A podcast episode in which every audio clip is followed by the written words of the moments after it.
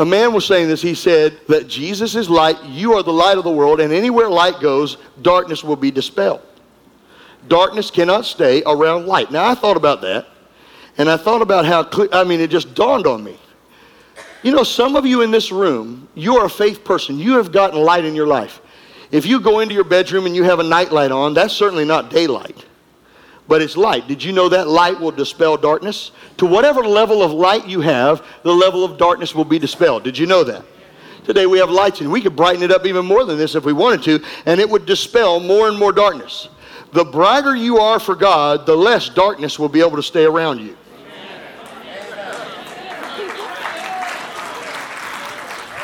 Have you ever thought about that? Two things can happen. Well, three actually. One is you'll get persecuted. Jesus said you'll be persecuted for my name's sake. The more light you get, some people are going to persecute you. And they're not going to do it lightly. They're going to do it heavily. The more light you get, the more persecution from some folks you're going to get. Look around and say persecuted. Persecuted. Amen. Some are going to leave you. And you've been wondering, why did they leave? How come they can't be around me? How come I can't hang around them? How come I can't be near them? How come? Because the light inside of you is repelling the darkness inside of them. This is just coming right out of my spirit. I just can't, I, somebody needed to know this today. You've been sitting there thinking, how come you're rejected? How come things aren't working out? How come everybody treats you the way they treat you?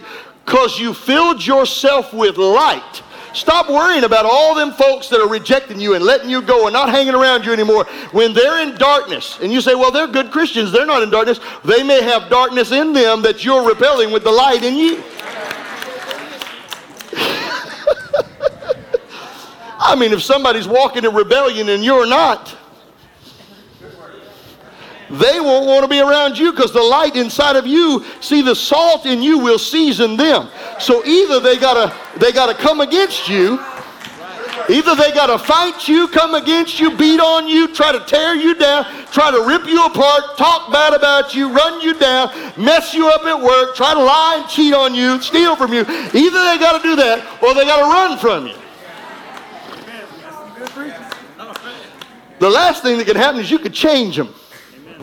The light inside of you, if it's great enough, and they'll receive it, not only will it repel some, cause some to rebel, but it'll cause others to turn to you. It'll bring people to you. They'll be drawn to the light inside of your life, and your light will change them. Your season will salt them. Today, I know inside of this room, many of you today are wondering why you're going through some of the things you're going through, and sitting there, I got a revelation from God. There are even family members in my life I would love to have a part in their life. But there's something in them that won't allow them to be around me. It's not me and them. Amen. See, you think you're the problem. Everybody want to point to you and say, well, you ought to just love them. You ought to just be around them. You ought to. Do. And listen to me, that's right. We ought to love one another. But when the love you exhibit is rejected by the person, it don't matter how hard you try, you just going to get spit in your face. Somebody needs to hear what I've got to say today. Anybody been in here and know what I'm talking about? I know there's somebody in here feeling what I'm talking about. Somebody, it may just be a few people in this room, but God gave me this revelation that the light that is in you, the revelation you have received, the things that God has revealed to you will repel those who don't want your revelation. It will cause them to fight you about their revelation because they don't have your revelation. And you wondered, why was the barbecue so bad? I tried so hard. I went over there. I said I was going to keep my mouth shut. I wasn't going to say nothing.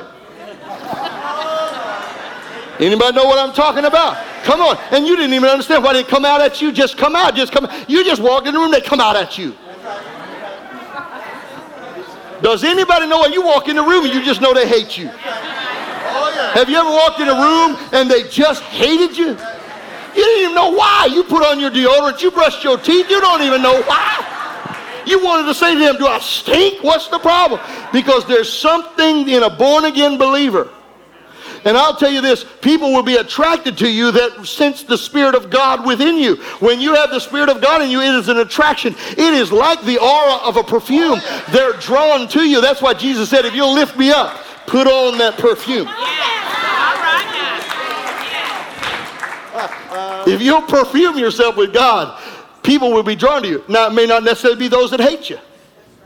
He said, They'll be, you'll be hated for my name's sake. That's what he said. So in this room, there are those today that are feeling persecuted. And they're feeling rejected. And you don't understand why it's that way. God's doing something in you.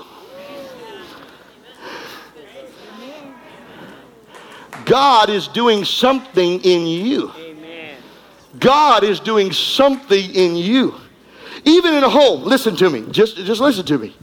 Even in a home where you have a situation and there's light and darkness, your children have decided to go into the sin world and into the flesh. The light inside of you will cause you to have problems with your children, not because you don't love them, not because they don't love you, but because what you are is a shining light they either turn to and receive, reject, or persecute. Even in a marriage, somebody says, I don't understand. I'm trying to make my marriage work out. I'm trying to make it, and, and the Bible says that we can, you can live together that way, but you won't ever share the intimacy of heart. There may be somebody in this room, a man that says, you know, I, I, I don't have anything to do with God. I'm just here for her. Or there may be women that are coming. You're sitting here wondering why you guys are like this. Because there'll be something in the light of your life that got real quiet just then. Got real quiet just then. You see, if you can get on the same page, if you can have the same revelation, if you can have the same experience with God, then it changes the experience that you'll have with the other people. It'll change it. So today, if you're sitting here in this room, listen to me, and you're wondering why you're being persecuted. People are beating me down and I'm going through so much and I feel so un, un, un, unloved and I feel so rejected. I got news for you. God gave me a word for you. This happens in the business world.